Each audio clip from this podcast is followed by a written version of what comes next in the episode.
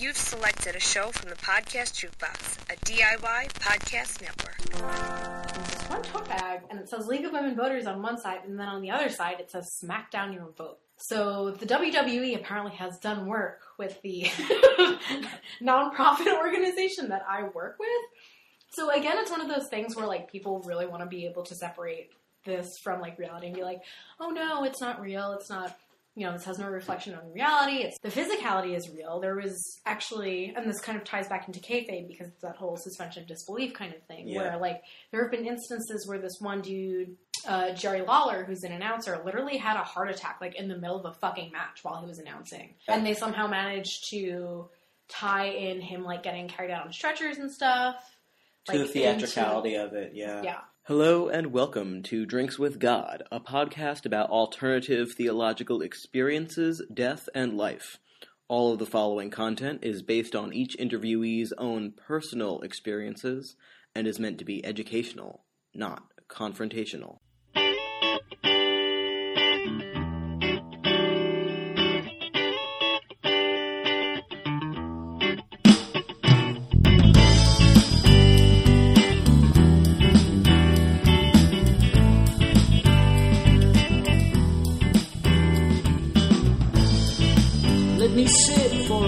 Or two.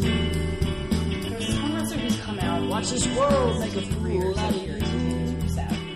Rusev's chick, I think is actually Russian, so I'm not sure how sticky it is, but the stick that he has for the WWE is that he's just like this huge fucking Russian dude. Okay. Like, he comes out and he looks like he's just like emerged from a vat of butter, um, which is how I like my wrestlers.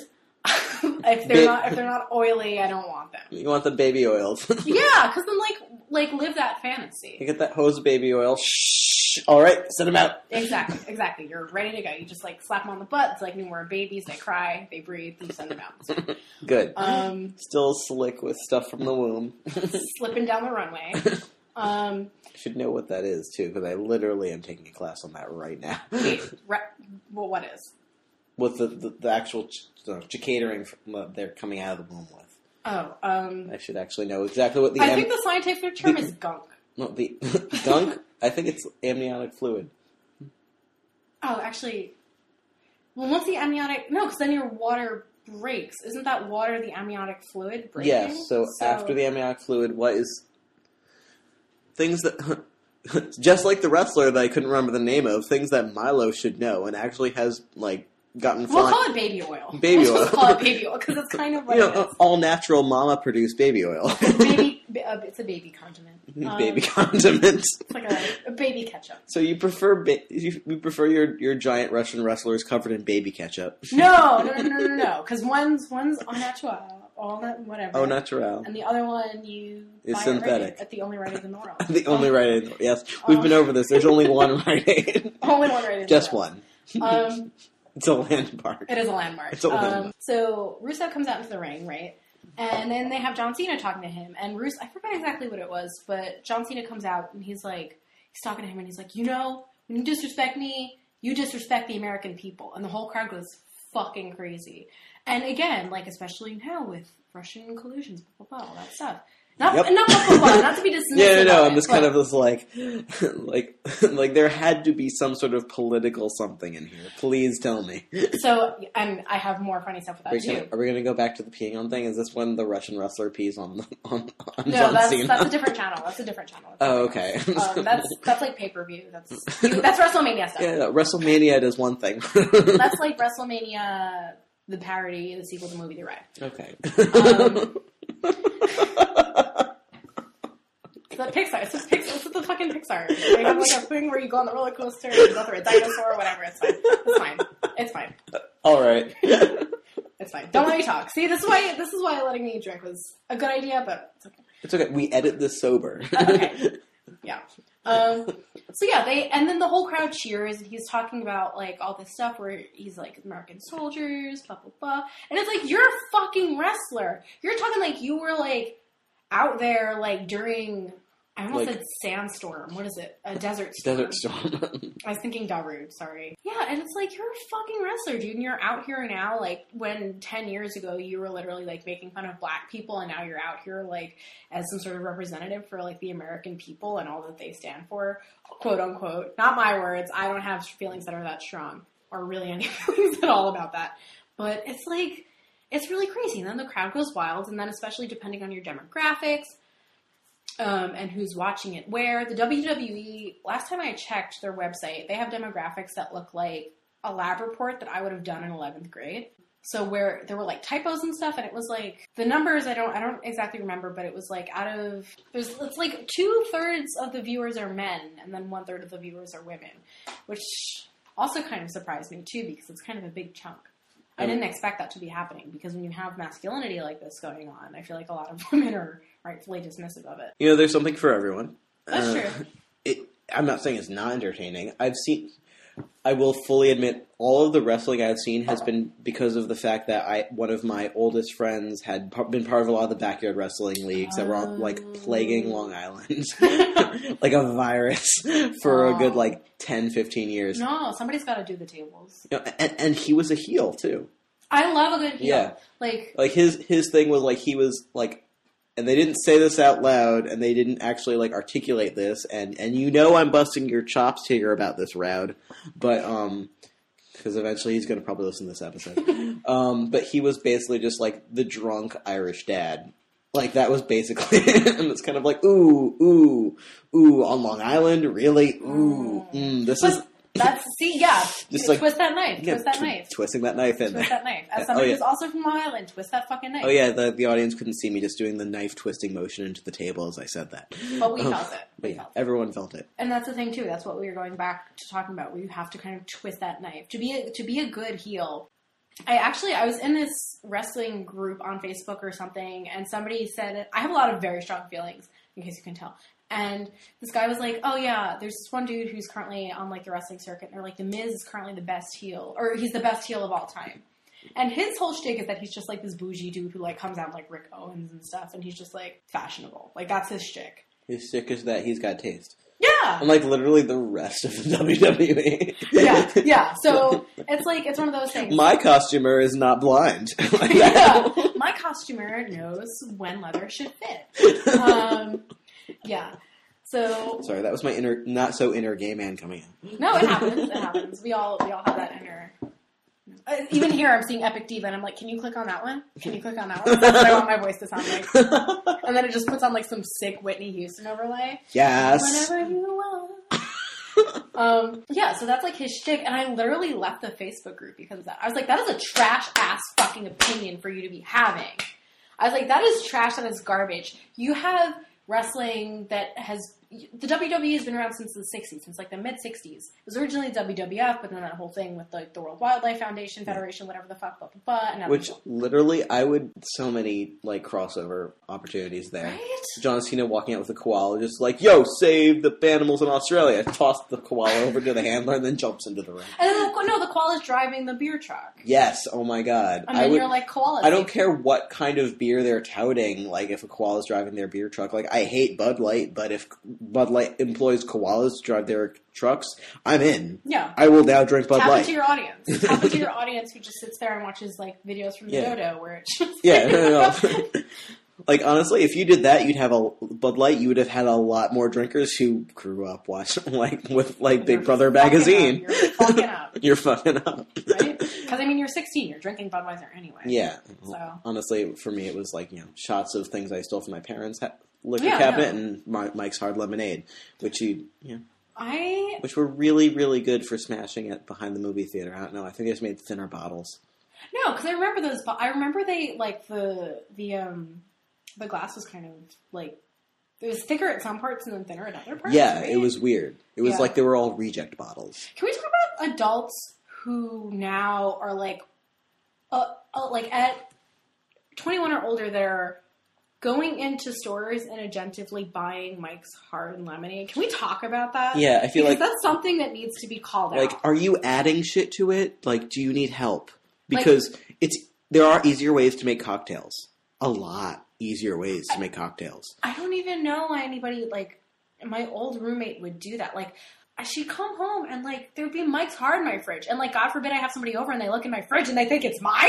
like, They like, put labels on it with her like, name. not mine, not mine, not Emily's. Like just shit like that.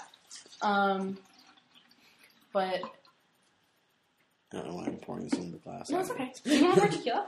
Actually, yeah, I'll do it. Oh yeah, normally I like I mention what we're drinking, or at least I had been, but then I I started. think this is citrus tequila. Um, thank you. Those two splash. Oh, Yeah, well, you'll, you'll just get the rest of it. well, well, thank you. I'll put Um, some flowers in. Very nice. Yeah, no, we're, we're having um tequila and and other random things to put with the tequila, Yep. and also and also beer. Thank you, Blue Moon, for being the the random backup extra drink. Um, chin chin. Okay, so we, we started going off on another tangent Yeah, about I'm this. sorry. N- no, I talk too much. no, it's fine. The amount of '90s nostalgia in this episode alone is fantastic. Which is funny because I don't consider myself a '90s like a '90s like a nostalgic person, but my favorite wrestler. So my favorite wrestler of all time is The Rock because he was an incredible heel. Like I think I'm pretty sure he was billed as a heel. yeah, for a long time. But the thing is, the amount of crowd control that man had is almost unparalleled, with the exception of this one guy who's newer named Daniel Bryan. I haven't seen anything else like it, where The Rock can literally. So his thing is he would go to visit town, right? WWE tours. He'd go to visit a certain town or city or whatever, and he's like, finally, like he'd be in the middle of the ring. He'd hold his ring up to his not his ring. He'd hold his mic up to his mouth, and he'd be like, finally, The Rock has come back to Kansas City. And, he, and he'd start talking, blah blah blah, start trash talking, run through like his usual shtick, and he'd be like, "And the millions, and then he'd literally hold the mic up to the crowd and be like, "And million, and the entire, I'm talking about the entire audience would scream back, "And millions." The fact that this man had control over an entire arena of people is unfucking precedented. And probably why he was able to break from wrestling into such a successful like film career. Yeah, Honestly. exactly. Yeah. And there was that brief moment where he tried to convince us his name was actually like Dwayne Johnson or something like that. I mean, like, come on, come on. No one's named Dwayne who can actually do all the th- the eyebrow thing he does. Let's No. be real. He's just so good, and the thing too is that like his stuff sticks. yeah. His stuff sticks because it's it's good. It it manages to somehow every time kind of twist that knife. Just- let me go blow my nose. It's okay. Okay, so um, we took a brief break. During the break, we mentioned the fact that we were supposed to be talking about Yeah, um, like hero cultures, cult Yeah. of celebrity, all that. Both of us got way off topic, but that's okay. Oops, I'm a Gemini. It's not my fault. And it's my podcast. Who gives a shit? like I constantly refer to this as my train wreck of a podcast. Oh no! Don't So- say that. I'm honestly everybody who listened to this consistently. I mean, good for you on like fully embracing your masochism. I mean, I don't know why you're still here, but um, thank you for for for tolerating me in your life. Very heartfelt thank you. But so The Rock, like, he just has like these certain catchphrases that he does. The entire audience goes nuts every fucking time he does them. Like the entire audience. There's not a single person who boos him that you can hear. Even when Kurt Angle and stuff came out, like his the whole thing with him was that like he'd come out and people would start chanting, "You suck." You suck, like to his theme music, and and this dude's supposed to be like an Olympian. So Not knowing what his theme music is, I'm just kind of like, where's the rhythm on that? I know, I know, I know. I'm trying to make it brief. It's, it's okay. um, brief and yeah, but it's it's just like this weird like orchestra music, Okay. and then but then like this, this entire audience like Now I really w- Please tell me that there's some sort of wrestler that had like a very like classical kind of like opening sort of a thing, like classical music, like fully orchestrated, like so like he had a very specific Beethoven symphony symphony that he came out to. I am definitely partial to O Fortuna. If I was a wrestler, that okay. So that was the other thing too. People were always like, "Emily, what would your wrestler shtick be?" Um, I'm glad you know this and you have a, a prepared answer. Hell yeah. So my thing would be like an 80s businesswoman who came out with like one of those like brick ass cell phones and then like a huge briefcase and like it'd be a thing where there were more under the ring and they'd be like, she's getting her briefcase, she's getting her briefcase. And I had a good name for it and I forget what it was. There's already that one drag queen named Karen from Finance, but it would be something like along those lines. Oh my god, yes, I like vaguely remember this. I think this- she's like an Australian drag queen or something. Yes, But it would be Um, kind of one of those. I, I like- remember she had that that one outfit that was like specifically like the red business suit with like the big shoulder pads, Yeah. but like they had that weird ridge to them, so it looked like a shoulder pad on a shoulder pad. Yeah. yeah. Yeah. I specifically remember that jacket, and Yes. like, what am I looking at? So that would be my shtick, and then I'd just be like, Nasdaq, Dow, Dow, because that's all I. That's literally, I was like, I don't know anything else. it's I have- okay. And then just like I'd have a trench coat. I made a silly video with this because I actually do have two trench coats. I had a trench coat, and then You'd I throw it off, and there would be another trench. coat. Exactly. Her tearaway has a tearaway. Her tearaway has a tearaway. Um, so yeah, exactly. Um, I'm glad you're in my mind because I showed that to my coworkers and they were both gagged. They were like, "What?" I was like, "You didn't see this coming from like ten miles away." I was like, "I'm definitely the queerest fucking person in this office if neither of you saw that coming. Like, this is insane." Um, so yeah, it'd be something like Karen from Financy. That's Um, amazing. But something where it was like something that ended in an A, something that was like super like Russian sounding kind of because that's the other thing too where there's this sort of like in wrestling they especially build like Russian people with like yeah. I think generally Russians have some sort of like severity. Now I'm imagining like Ivana from HR or like something. Yeah, like yeah. Ivana. And I talk like that the entire time. But then sometimes they break character. I'm like, Ivana go to pray what?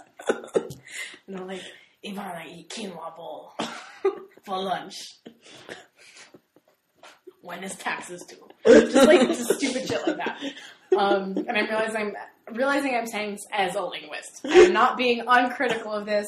This is just what I want in my heart of hearts. Okay? Okay? I hope you know that all I can think about whenever, like, and this is anytime anybody does any sort of like Russian accent, whether it's good or bad Mm-hmm. or anything in between. All I can think about is the bit where with the machine go and talking about when he was in Russia. I don't know that.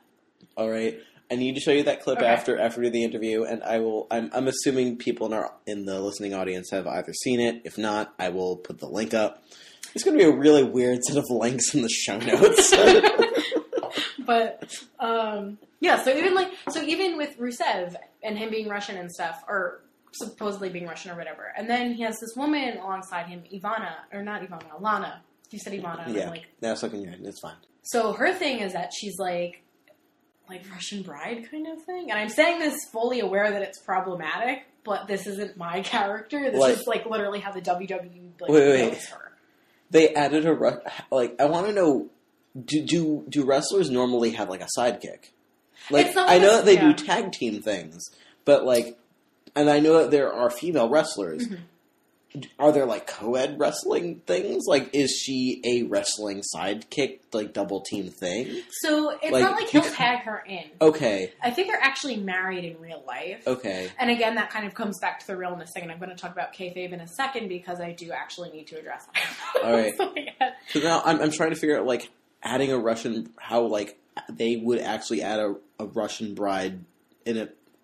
As pro- I'm like just glossing over that whole problematic Yeah, yeah, yeah. aspect. How they would add a Russian bride to his character, making it like Yeah. like i- is, is she kind like of just like bumbles, from what I've seen, she kind of just like stays in the ring with him, and sometimes I think she'll do trash talk for him. Like he'll he'll say something to like some wrestler or something, and then she'll take the mic, and then she's like, "My husband," blah blah blah, and like all this stuff. So they make her an integral part of him, but it's more of like it's more of like a fairy guardian. I, I just need to say now. I really wish that there was like a league specifically for like people who had like trash talking assistants. So there would be like the guy who had like the Jewish mother trash talking alongside of him. Buddy, like oh, you're gonna stand there and let this happen? you just like your father. Like, we're like, I know. Like know. I would. Now I'm just. Oh my god! Now I'm just picking. Maybe a that's whole, what I should do. I would watch the shit out of that Come in the room league. with like some pastrami or something. Yeah. Like, but my favorite kind of team like that, that's my favorite duo. I'm not sure if you're familiar with who Brock Lesnar is. The name rings a bell, but that's just because I've got two cousins who are way into wrestling. If you took a ham and doused it in human potion, and then like overnight it turned into a human, that's like what Brock. He's like he's he's literally the human incarnate of ham. I threw up in my mouth a little. Go on. I mean, There's someone for everyone. a, a beautiful Christmas ham. That's fine. Great. Um, beautiful pink boy. He's a beautiful pink boy. He's a beautiful pink boy. Um, I say that looking at your glass, which literally has a flamingo for a stem. I know. He's It's a like- beautiful pink boy. Bright pink. Yeah.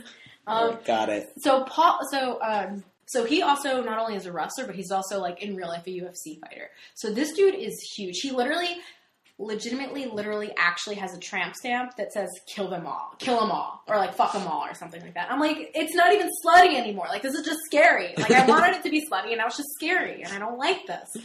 Um, but like, That's "Ah." that's like something you'd see in a cartoon. Jesus I Christ. know, and it's it's not even like like a cool, and I think it's in like Impact or something too. It's not even like a cool. Font. It's not even like in like that like that fake calligraphy like font. It's in like I, I'm pretty sure it's like actually in Impact. Like I feel like he went into MS like uh or like Microsoft Word or something, and he was like, I- like I, I can't actually imagine. Times New Roman, nah, too business like Comic Sans, too fun. Let's Yeah, do Impact. Perfect. I'm more of a Wingdings girl, but Futura, no, no, no. I need a little more boldness, pack that punch. A little more punch. Um, punch it up to. to so literally, Futura. like in real life, has a tramp stamp that says "kill them all," and then he has like this huge dagger on the like on his sternum, like going down his chest. He's like actually like, like pointing at his dick, like literally. Take that as you will. Yes, Like, I think so. From just going back to like the cartoonish levels of masculinity going on. and he's blonde. He looks he looks like whatever whatever like archetype of Hansel you would have, but like grown up and roided out, and also has like a weird tramp stamp. Hansel, Hansel. Like Yeah. all, all I could think of was sorry, the Bugs Bunny. Just where every every time. Oh wait, is that the one where she has on like the where Bugs Bunny has on like the Viking thing with the braids? No, that's a different Bugs. I'm, Oh. I'm thinking of the one where oh, it's like literally it's they're they're showing the Hansel and Gretel myth, but every time somebody says Hansel's name, like whoever is like just appeared in the scene is like Hansel. I remember that one, I was like a huge Bugs Bunny fan. I have to revisit that. Another link that I was going to put in the show notes. the weirdest fucking set of links is going to be in this fucking show notes. But so Brock Lesnar, you look at him, and it looks like it looks like if he spoke, blood would just like come pouring out of his. Like if he opened his, like it looks like he can't talk. Like he just look. He looks like he's so dense and so meaty. If you, if you had like some sort of fly version of ham and a brick. And you put them in some sort of machine, and Jeff Goldblum was there, or whatever, and whatever the fuck, and they put, you know, it would be Brock Lesnar. But so he doesn't look like he can talk. He looks like he like eats dirt. Um, I have to show you his fucking picture. But so he has somebody who trash talks for him. 'Cause he physically looks too stupid to talk, and I understand that that's like levels of like shittiness on my behalf. Wait, is that like part of his character as Yes. well? Like they've built that in. Just like they hand him the mic, he like grunts and shoves it off to someone else. Like is that? I don't, I don't, I don't think it's that developed because I don't think the people at WWE have like. I think they've picked up on it, but I don't think it's been that developed to that point. Okay, yeah. But I can't wait until it gets to that point. That's exciting. and he's just like chewing a bone on stage. Um, yes, just, just hand him some like baby back ribs and just tell him not to do it. Do much. So that's what they wound up doing with that chicken. The, Brock Lesnar ate it whole. That's exactly what happened. they try to do the stick again, and he just like walks into the middle of He the shoot and just like takes it. chickens and then calls it with a feather. Tremors monster style. Yeah, it's something else. But Paul Heyman, who's like this short, stout dude, balding, but has this incredibly loud voice. He's so he's been a manager for a whole bunch of people. I can't remember who right now, but he's currently Brock Lesnar's manager. So it's really funny because whenever Brock Lesnar is in a match or whatever, he takes the mic and he's like, "My client, Brock Lesnar." Like obviously not to that extent, but it's something like that. And he's like, he's just like you know. um basically talk shit for Brock Lesnar while Brock Lesnar is like behind him, just kind of like bumbling around and like eating live chickens or whatever he does. And I don't know. He needs, he needs to get his protein in. He's an, he's an adult. It's fine. He's a growing boy. He's, a, he's the growing boy. My beautiful Hansel's the growing boy. Um, yeah, exactly. Um, so he's eating a live chicken while he gets another tramp stamp that says "Kill them all, JK," but actually, please kill them all. so that's also a really interesting dynamic too, because Paul Heyman ultimately acts as like this hype man. So with Lana and Rusev, it's not that same kind of dynamic where she's kind of there and will like tag team in terms of like trash talk sometimes. From again, from what I've seen, but like Paul Heyman will is straight up like on the mic the entire time for Brock Lesnar. But so Brock Lesnar has this hype man and then just like drives another human like through a table, and you're just like, this is like scary. And that's actually kind of interesting because we talked briefly while when we broke about. We did mention how we should actually be talking about the cult of celebrity, but we also talked about how you did want to bring up a bit about um, how there was an origin in sideshow with, Exactly. uh, yeah. for wrestling. Yeah. Um, especially like you said, you were saying like back in the twenties when it was like you know bare you know bare fisticuffs and it was a whole lot Yeah. more straightforward. Before there was a whole lot of shtick thrown in. Um, yeah. So and so like the sideshow Barker, that, that sounds like straight exactly what this is. Like e- each of them has their own personal like you know Barker Yeah. there with them in the ring. Yeah, it's it is it is kind of like that, and it's funny because it, yeah, exactly. It comes straight from carny culture. So like in the I almost said in the nineties. Jesus Christ, in the nineteen twenties. There was so much happening in the '90s, but like that is not this like this was happening, but that's not where it started. it started much earlier. maybe in like the like, 1790s. Seventeen nineties. So when well, we'll talk about that later. But so like That's when they were like putting random like weird things in cages, like the same way they did back in ancient Rome, but um, and a lot more like straightforward. Just like this is going to be here, and now we're going to tour it to this. Like is know. that like with Ripley's and stuff? Like does that coincide with that? Ripley's was was like later. Okay, Ripley's that- was like early 1900s, if I remember correctly. But um, Because that was like, also like grafting and stuff, right? Yeah, so you needed more yeah. science. in in that, the late in like you know en- right after like end of the Enlightenment period, late 1700s is That's what happens. You know the Enlightenment. Suddenly people are glowing fish. you know, you have the you, you think you can have a nice little enlightenment period to make up for a, for like a bloody series of revolutions, and all of a sudden you're like rafting people onto each other, and you got a bunch of bearded ladies sitting in cages, and no. Rousseau? I don't know him. yeah, that- that's not exactly how it went. Um, and uh, sh- by the way, shout out to my friends over at the Coney Island uh, Freak Show. I miss working with you guys, but the You should visit. I should. But just the whole idea of let's grab all these scientifically interesting Yeah. things from all over the world and show them here. Like and now here. Like, he's sitting in the cage with a live chicken, chewing on it. Um, and I'm literally imagining like the chicken being like "Heihei" from Moana, by the way, um, and showcasing them ex- almost the exact same way that later the World's Fair was going to Yeah. be. In fact, I, the World's Fair was like a similar but different thing Yeah. that like was happening like around the same time. Like this was kind of like the small potatoes, same spirit, different different showcase that was touring around. Um, and it, and it actually like came into its own and became a lot more accepted with like um, Ripley's and P.T. Barnum. Okay. Um, like close to t- like you know hundred plus like 100, 120 years later. Mm-hmm. Um, in the like you know late 1700s, early 1800s, there's a lot more that's like look at these scientific marvels. It's a fish glued to a shoe. it's a fish glued to a shoe. My God. Here's 20 rubles for the fish with the shoe. Thirty hay pennies for the fish with the sh- fish on the shoe. Exactly. Um, Make it forty if it's still flopping around. I like my meat alive. Yeah. I'm waiting for the wrestler gnawing the live chicken. Eh, throw an extra ten. What's his tattoo say? Kill 'em all? I can get on board. with that. you know what? I can get on board with that. Mm. Make it 20, ro- 20 hay pennies. 20 hay pennies and half a goat. But so in the 1920s, there was this group of, it was like two wrestlers and then a promoter, and they were called the Gold Dust Trio. I'm not sure if that name also goes back to uh, the wrestler Goldust, who later debuted much later, and his whole thing was that he. Gender nonconforming is too strong of a term for what he did, but I want to say like ki- played with gender. Okay, so he Make was like a a super femmy. Yeah, like he'd come out in like full face paint, like lame wigs, blah blah blah. So, So when, we're, going back to like glam rock hair metal kind of a like. Exactly. Yeah. Okay. except I think it might have been a little bit later than the '80s. I'm not quite sure. Well, he, he's going back to the roots of like the, of the showbiz of wrestling. Exactly. Yeah. So there's there's a lot of androgyny going on there, and it's interesting because whenever I tell people like, "Oh, I do research on wrestling and gender," they almost invariably bring up Goldust. Um, so I'm not sure if that has any relation to him, but either way, they were like one of the wrestlers I think was on the carnival circuit or something, and then one of the managers, you know, people kind of got bored with like just regular straight old wrestling, like. Because if you're just there, like watching either like essentially what was mixed martial arts at the time, at least that's my understanding of it, you kind of need some sort of pace. You need some sort of pace. You need some sort of narrative to like kind of keep you involved. Yeah, you can only hit so many chairs into so many torsos before it becomes rote.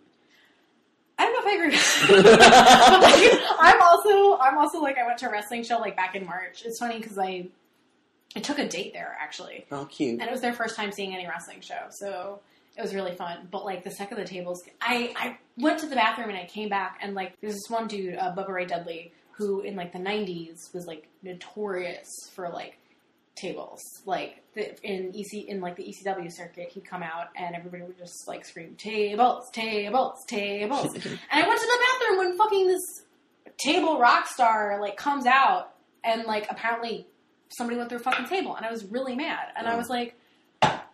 I wanted to. I wanted to see this dude get thrown through the fucking table. Like it's funny because like I'm not.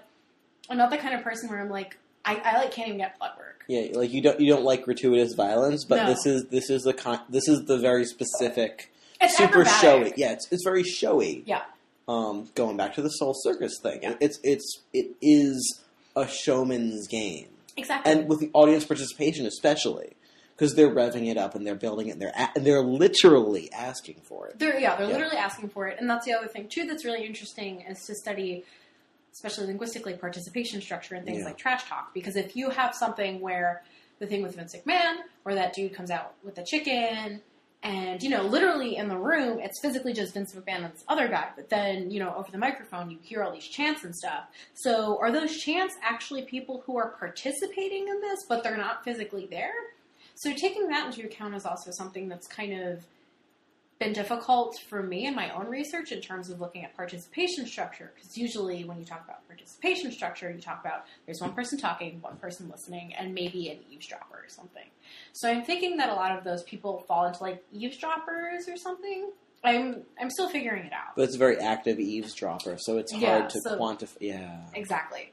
So it gets kind of interesting too. And actually, that's a pattern that you see a lot throughout, just like in general, '90s television. Yeah. Um, especially with game shows. And laugh tracks. Yeah, Yeah. laugh. Well, yeah, laugh tracks um, are its own thing. Yeah. In fact, but like, and this is just bringing it back in general to just like you know skater culture, which is what I'm more familiar with. You'd see it with a lot of things like a lot of those joke comedy, like um, slap, like very very slapstick kind of Yeah. things, like super big product fun show was a thing in like the, the early thousands, uh, two thousands. Thousands, they did not have t- TV. Two thousands, they did have TV. um, Sony like painting on a rock. Get back to work, sir. Uh, that's a great picture of John Cena putting a horse in a headlock that you painted on that rock right but why is the guy chewing on a chicken in the corner? Forget indoor plumbing. Think more about WWE. We visit Delphi and she's just like she has like some sort of like She, weird... she, she has a convulsion. She goes, John Cena! Yes, and everyone's just like, uh, I don't know, good Uh, harvest this year? I don't know what that means. Cena dinner like Something. like oh I need him for dinner. Uh, but But, um, just bring up for like super big product fun show, which is a lot, which is a I'm bit not familiar with that either. Um, another like interesting weird thing I'm going to put in the show notes.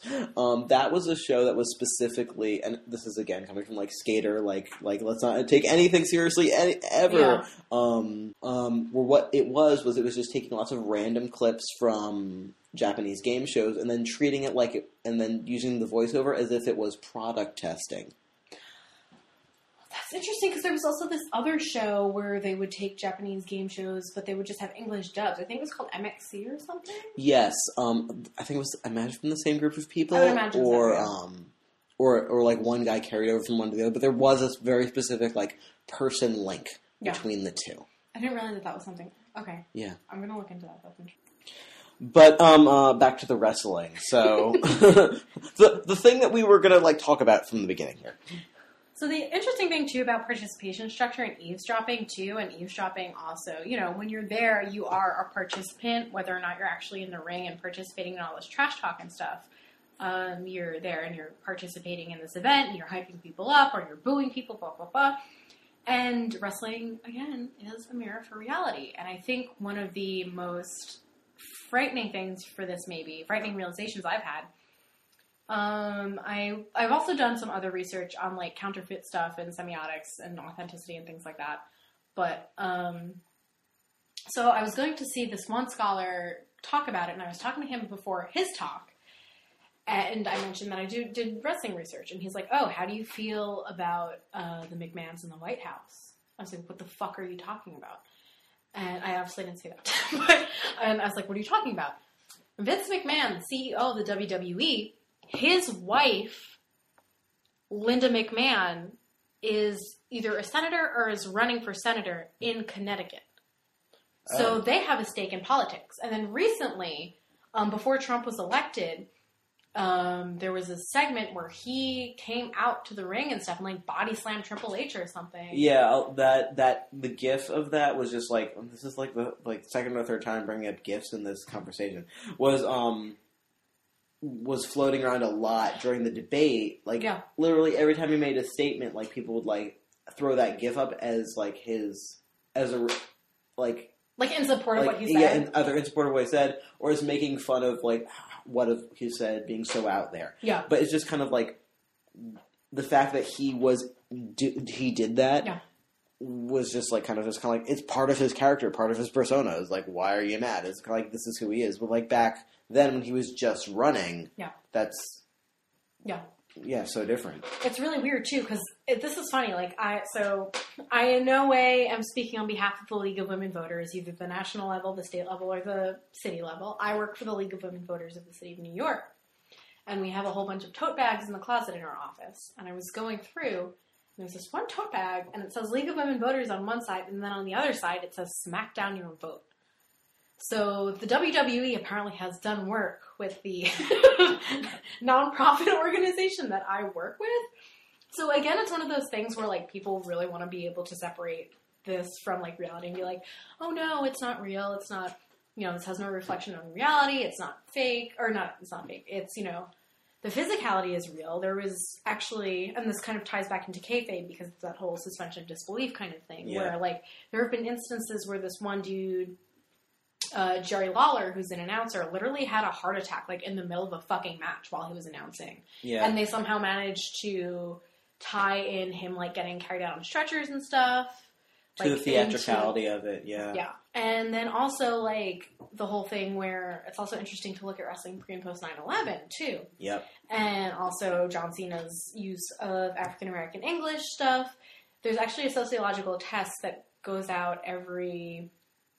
I'm not sure what the time period is, but it goes out, I guess, periodically, and it measures like racial bias and things like that, Okay. racial and like uh, identity based bias kind of things.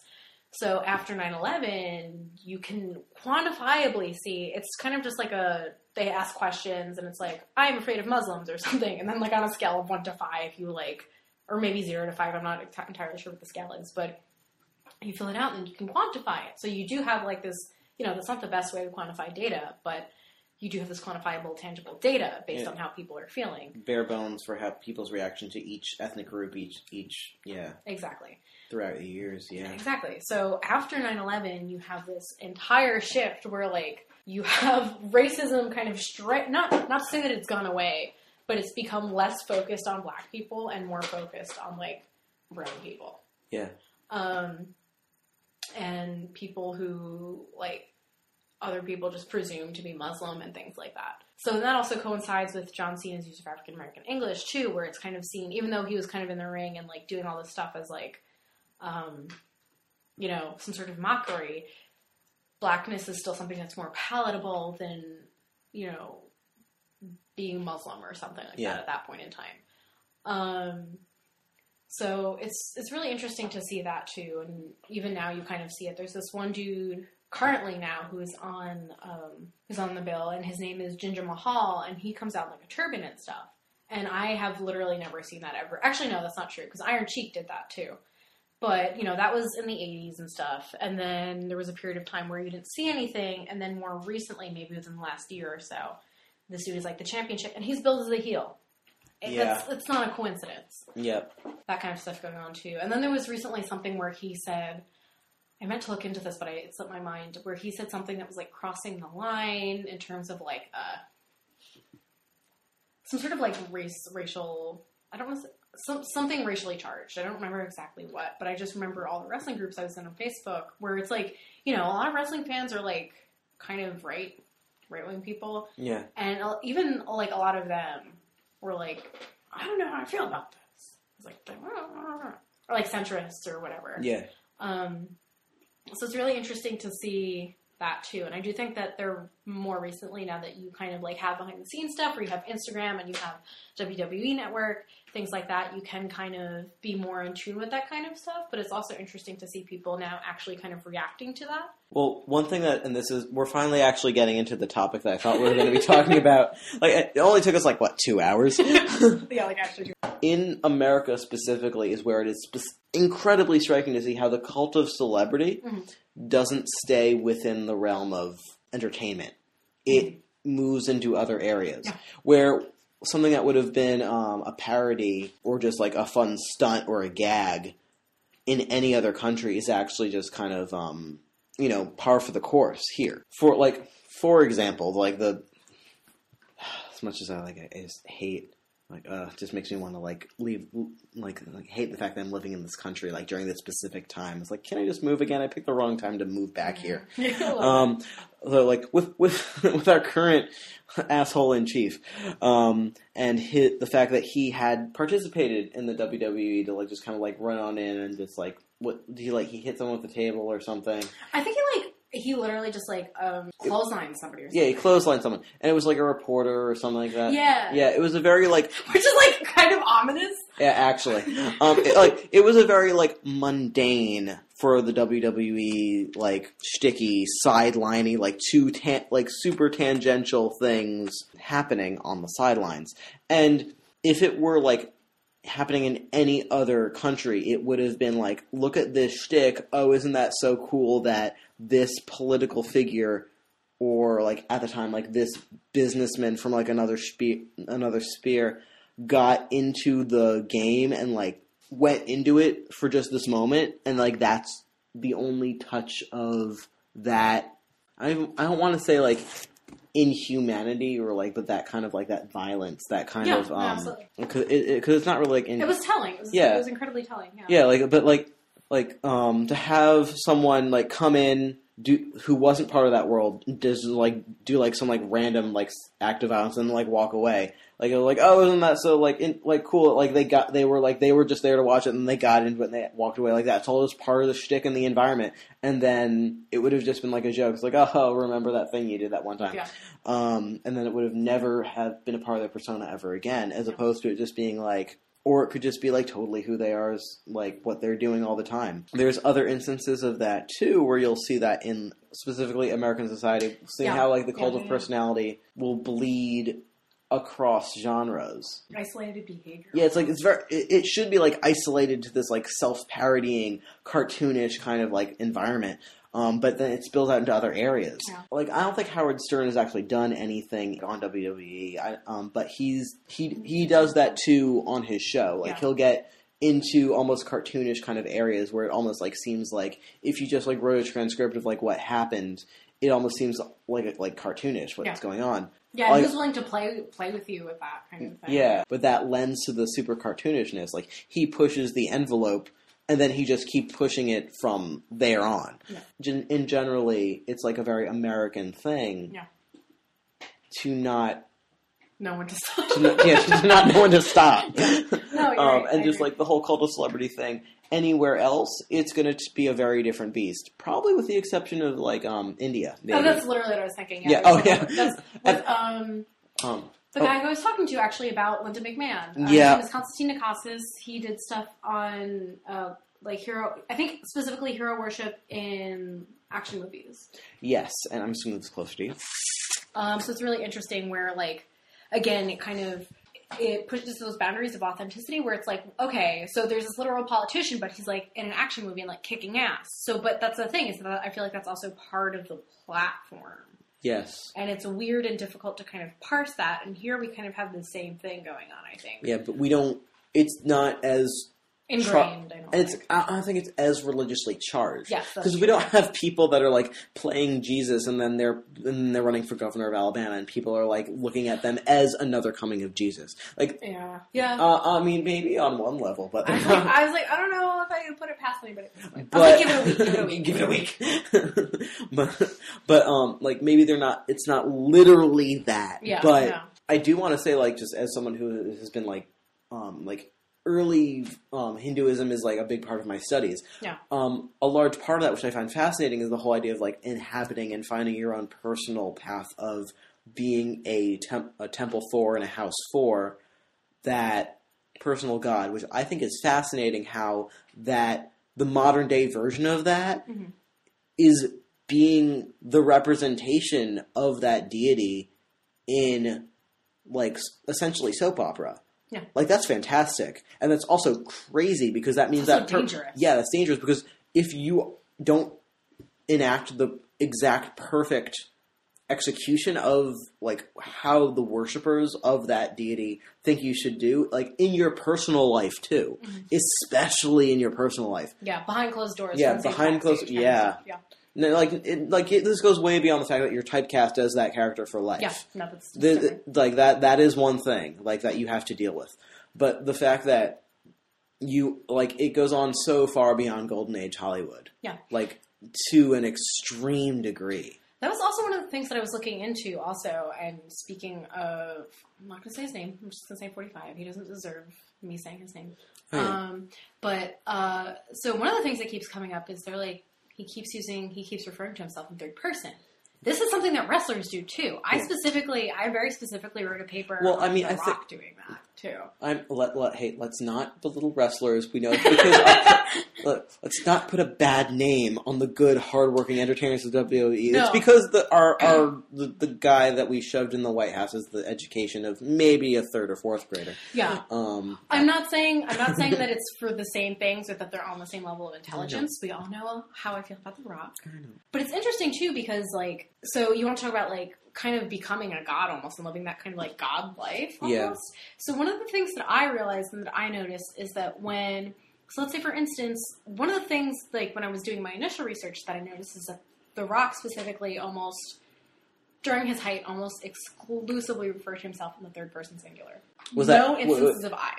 um, was that as a heel or as a face? Heel. Heel. Okay. He was he's weird because he was built. I'm pretty sure he was built as a heel, but he was so well loved that, That he- they had to become a face. Essentially a face. Okay, so this is pretty much like as he had to transition because just because he was so popular. I don't even think it was like a transition. I think it was just the thing that he was such a good heel that everybody loved him. Is there such a thing as an anti-hero in Yeah, wrestling? absolutely, absolutely. Okay. All right. Um, like CM Punk. Okay. This could like this is just someone who didn't grow up with wrestling but grew up with like Dark Horse comics. So I mean, But it's interesting because so what I looked at is is that when you so if The Rock says something like I'm going to kick your ass, whatever. If The Rock says something like The Rock is going to kick your ass, what it does is it removes himself from that statement, right? Epistemically, he's able to remove himself from that statement epistemically, and in turn create distance between himself and this fact. Yeah. Or. Uh, cre- sorry, create distance between himself and what he's saying. So it sounds more factual. It's kind of this, he's creating this like um, discursive omniscience, if you will. yeah, So what I call that is I call that, you know, ultimately I think the semiotic result of that is what I call self-apotheosis, where you're able to kind of like heighten yourself to this level where you're kind of above everybody and you're stating this like factual kind of thing where it's like, I'm gonna kick your ass. Like, of course, of course it behooves you if you were like, I'm gonna kick your ass, like duh, whatever. But if you're like the rock, the rock, that one single rating, the rock is gonna kick your ass, it becomes this thing that you can kind of speak into existence and like call into being kind Yeah. of thing. Whatever. Not to get like whatever about it. But um that that's what this this podcast does is Yeah. get into the whatever about. it. exactly, that's true. But um yeah, so it's interesting too because recently there have been articles where it's like you know, the president refers to himself in third person. And I'm like, well, I have a paper on that. I have a paper on that, and The Rock does the same thing, but The Rock's not a huge piece of shit, so, like, The Rock for president. And then everybody's like, well, now Emily The Rock wants to run for president, so how do you feel about that? And I'm like, we can't have any more fucking celebrities in the White House. We can't do that anymore. Yeah. It's like we saw what happened with Reagan. Yeah. Yeah, yeah. What do you think's going to go on next? Yeah, yeah. Trickle down what? Mm-hmm. Trickle down these nuts. Listen, the only time that trickled down. Ah! Are we gonna go? I'm waiting. I'm waiting. I'm waiting. Just Are we- say it. I'm just saying. Just say it. Going back to like the like, going back to talking about all the all the various kinky like, barely aware of itself homoeroticism um, of the WOD. The only time that trickle down is going to go to work is Mm-hmm. looking up any sort of water sports porn. That's the only time. I would just like to say for the record that um, wrestling is real. All right. I mean, like that. No, no, No, it's no. not contested. I think we have talked. No, I was about to say. I think we've covered all the ways to prove in which it is real. yes, it is real. It's very real. Especially, it's real as a, it, yeah, it's a spectacle. It's not Yeah, a sport. The but- objective isn't to win; it's to look at it. but not like I mean, on a physical level, it's real. It's Yes. not. It is a spectacle, and that is what the main point of it. But it's also very real as a actual like living. Many tentacled branch of the cult of celebrity Yeah, in, in. America, and like how it's morphed over time. Yeah, it's really interesting to look at. Oh yeah, no, it's fantastic. Um, and I was in fact just about to ask you, like, if you had any last words or That's to say. literally my That- last. is your, that's, your, that is, you that is the fucking last- hill I am going to die on. your, your, your hail mary is wrestling is real. okay, got yeah, it. No, that's that. It's the Mount Olympus I'm going to die on. All right, that's the ma- or that that is The, the Palatine, if you will. that- on that- every on every single one of the fucking nine map. Is it nine or twelve hills in Rome? seven. No, it's some prime number. Some prime number. some prime number of hills in Rome. That's how many hills I'm dying on to say wrestling is real. Nine. Is it nine? I'm pretty sure. It it I mean, I think he would know. it's it's seven. I've mapped it. I'm going to each like the, one of the one of the future episodes is going to be me on each of the temples in the seven hills of Rome. Not Twelve. I think No, there there are twelve at some point. No. Do you feel like they, they like they like mounded up extra hill, extra dirt, and like made some? No, um, I mean there are seven seven hills in Rome proper, and then like outside of it there are several valleys. There are some. There's a mountain chain like in Italy, like out in Italy. It's like not I even have a to beat this joke to death. There's It's not- also a Rite. Aid. there, there's a Rite Aid in Rome. A I don't know if there's a Rite Aid. you read Aid. Herodotus. It was If you read if you read Catullus, he met Lesbia in a Rite Aid. she was picking up condoms. And She was like, pick- oh, she's freaky. She was he was she was getting a chicken. Oh, I was like, wait, what? I was like, you have rotisserie chickens in Rite Aid? I was like, what fucking? I was like, you're out here no, I'm trying I'm trying to tie in all the chickens. No, I was, Yeah, Catullus met met Lesbia in a Rite Aid in Rome getting a chicken. yeah, they were both on um, they were both on study abroad programs. They're They were both economics majors they're on study abroad programs. Don't fucking shake your head at me. all right. Um, so, did you have any links or um, things that you'd want to promote if someone wanted to contact you? Would did you would you want them to? Would, would you have any? I'm always down to hear uh, any ideas you have. Feel free to fucking roast me. Um, but I will come back at you publicly in front of God, your mom, and everybody. Oh, she's got the Yo Mama jokes. We already covered I got that. them on Deckington. You know what it is. Oh, actually, I think I should like act, take this moment because I'm gonna inevitably get like ten thousand emails saying this. My favorite Yo Mama joke is Yo Mama so stupid every time she blinks she gets lost. That's a good one. Um, uh, because I know just based on my previous podcast, I'm gonna get. I'm, even though I've said that, I'm still gonna get like probably several dozen emails asking me what my favorite Yo Mama joke is. Oh, yeah. So should I like spell out my email address, or, Oh. sh- or do you want to put it? You could either spell it out or I'll put it, post it. So my name is Emily Corvi. For all you fucking haters, just kidding. Um, so my email address is Corvi Emily, C O R V as in Victor I. I am an office assistant. I have to say that at gmail.com. And I guess you can find me on Twitter if you want at DJ Meat Daddy. I know. I know. this. I want to just Another point out. I'm willing to die on. No, no. I just want to point out that based on all, like the long conversation we had about the intense, vaguely intentional homoeroticism of Oh, wrestling. meat is so fucking gay. Meat, meat is like the gayest thing. the fact that you, as a wrestling expert, uh, are um, Oh, you think I'm an DJ expert? you are you are an expert. yeah, no, DJ Meat Daddy. DJ Meat Daddy, got it. Like, what's the most disgusting thing I can think of? I was like, Meat Daddy? Hell yeah, that's super gay. It's pretty good. Yeah. it's pretty. I'm glad. Okay. All right, I'm waiting for my show notes to actually like fucking populate so I could All right, so housekeeping. Um, and if you want to jump onto this podcast and tell us what you're an expert on, you can email us at drinkingwithgod at gmail.com. That's drinking with an ing. And you can find us on Facebook, on Twitter, and um, on Podbean, and now on iTunes and Spotify. Please keep going on to our Red Bean page and get some T-shirts. They can they say things like "Ask me about my death anxiety" and "Gay sex is my anti-drug." Wait, what? That's so good. I need that. they uh yes we uh we have jokes uh, and um, continue to subscribe continue to follow us continue to send me all sorts of fantastic hate mail if you tell me i'm going to hell i'm going to continue to s- photocopy bits of the various um, satanic textbooks that i have and help you get to hell too because i want fucking company anyway you all stay weird out See there y'all there.